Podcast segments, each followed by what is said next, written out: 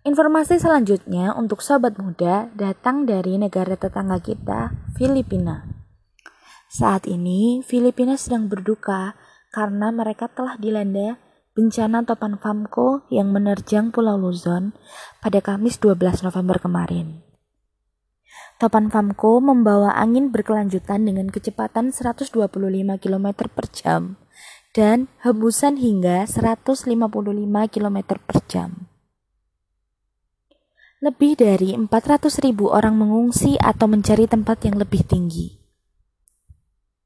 Menurut Associated Press, lebih dari 3,8 juta rumah tangga kehilangan aliran listrik di ibu kota Manila dengan puluhan ribu rumah hancur akibat banjir bandang dan puing-puing. Data yang dipublikasikan polisi menunjukkan bahwa dari 1,6 juta penduduk Filipina yang terkena dampak topan Famko, Topan Famko menewaskan sedikitnya 42 orang, sedangkan 43 luka-luka dan 20 orang masih hilang. Banyak warga yang terjebak di atap dan balkon rumah mereka. Topan Famko ini merupakan badai tropis ke-21 yang melanda Filipina tahun ini. Mereka bahkan belum pulih dari dampak badai Goni. Badai paling kuat dari badai mana pun di dunia tahun ini yang melanda Filipina awal November kemarin.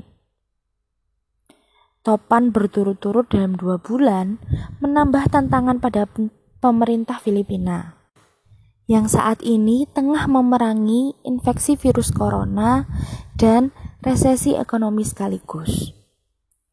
Pihak berwenang berjanji untuk mendistribusikan makanan dan kebutuhan pokok lainnya kepada para korban. Polisi, tentara, tim tanggap bencana, dan penjaga pantai dikerahkan untuk membantu upaya penyelamatan menggunakan perahu untuk menjangkau ribuan orang yang masih terdampar. Operasi itu menjadi lebih rumit dengan pandemi COVID-19.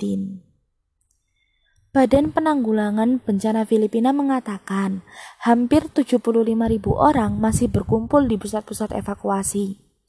Beberapa pusat evakuasi sulit menerapkan protokol COVID-19 yang tepat antara keluarga dan banyak pengungsi, banyak yang tidak mengenakan masker. Media Indonesia.com Kami, segenap kru Radio Suara Muda, turut sedih atas apa yang terjadi di Filipina. Semoga semuanya bisa cepat teratasi dan bisa kembali seperti sedia kala. Amin. Sobat muda, sebelum beranjak ke berita selanjutnya, Mari kita dengarkan lagu dari The Massive yang berjudul Jangan Menyerah. Seperti judul lagunya, Dina harap sobat muda tidak pernah menyerah dan selalu melangkah maju.